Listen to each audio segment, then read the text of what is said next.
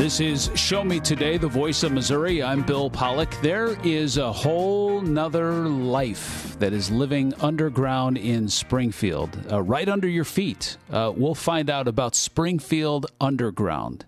We'll learn from the University of Missouri about a new study on what employees desire from their superiors.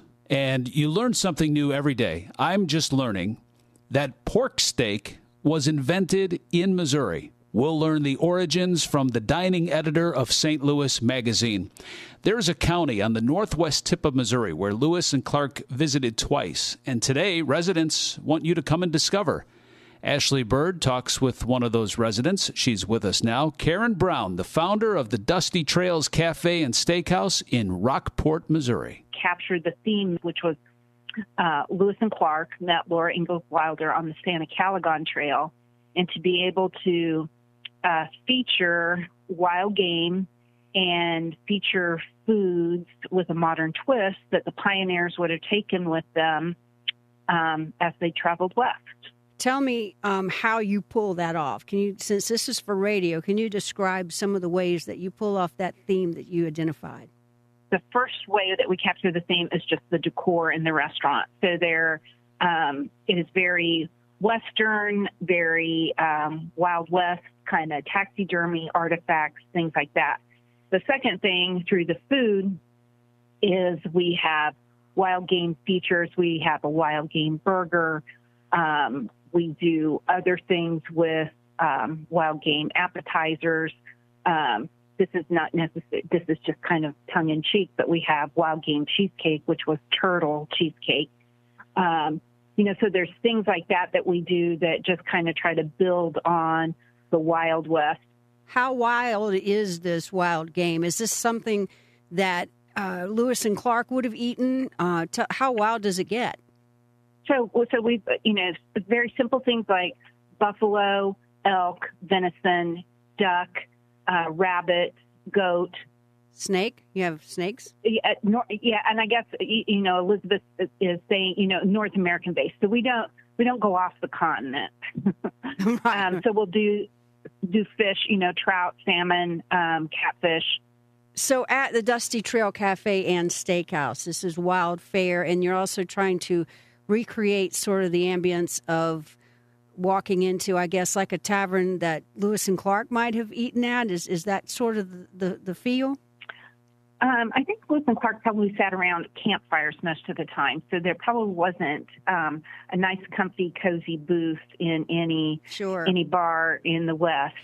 um, so we we want our spot to be very comfortable, and you can sit and visit, you can sit and have a drink, you can sit and have a meal, you can come in for an appetizer or dessert, you can you can be alone, you can bring a whole crew with you, and you would be comfortable Um, any way you came. Well, tell me about the decor some more, because I think I saw that there was a, a special bar uh, design. Yeah. Yeah. So the bar is a covered wagon. Um, and so the seats are around the exterior of the wagon, and the, the bartender is inside. Um, you know, so you kind of have to use your imagination, but the, you know, the, The top of it, it, you know, is is easily recognizable as a covered wagon, something that that would have been traveling on the prairie back in the eighteen hundreds. And how about the animals? You said there's some taxidermy in there. What are we going to see? Oh, gosh. Um, so I have a neighbor in Kansas City, and he was an avid hunter, and so I was able to purchase some pieces from his collection.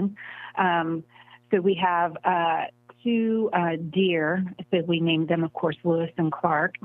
Um, we have a, a brown bear, um, a huge elk. Uh, the bear's name is Ted. We have a beaver, Justin.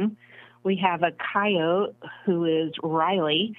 Um, we have a, a ram, a mountain goat, a turkey, a, a, a pheasant, a, no, yeah, pheasant, duck.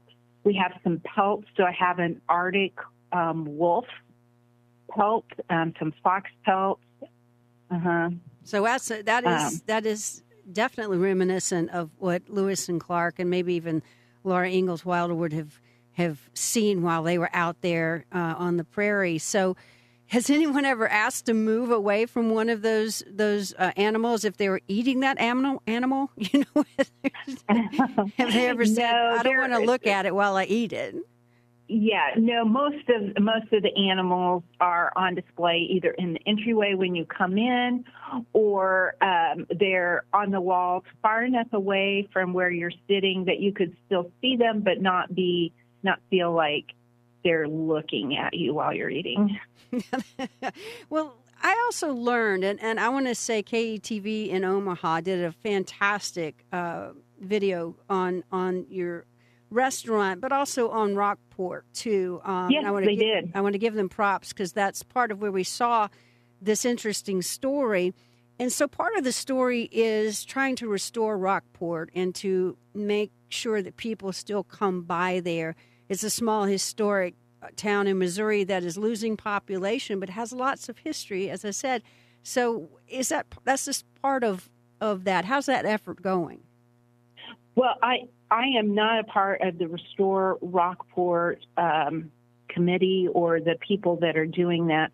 My effort, I guess, Restore Rock Port would just be in having a restaurant that would entice people to come from the big city to the small town. Um, and realizing that they can't come, you know, every week, but if, if uh, you know, a group of people ventured out, you know, once a month or every other month from the city down to Rock Port or to any small town, that would one hundred percent help revitalize the small communities around.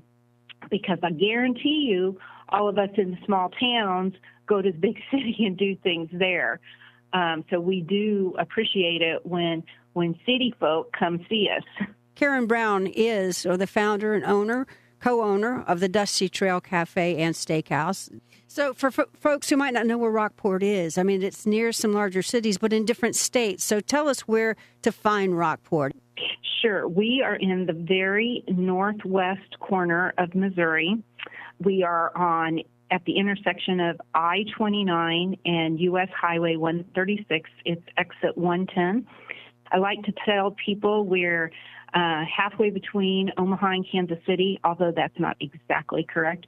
We're about a, a short hour south of Omaha, um, thirty, thirty, thirty-five minutes from Nebraska City, thirty minutes from Maryville, Missouri, ten minutes from Auburn, uh, thirty-five or forty minutes from Beatrice.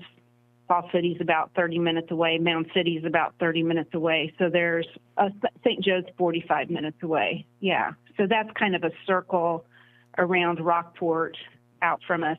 Lincoln, Lincoln, Nebraska would be the east side of Lincoln is probably an hour and five minutes, an hour and ten minutes away.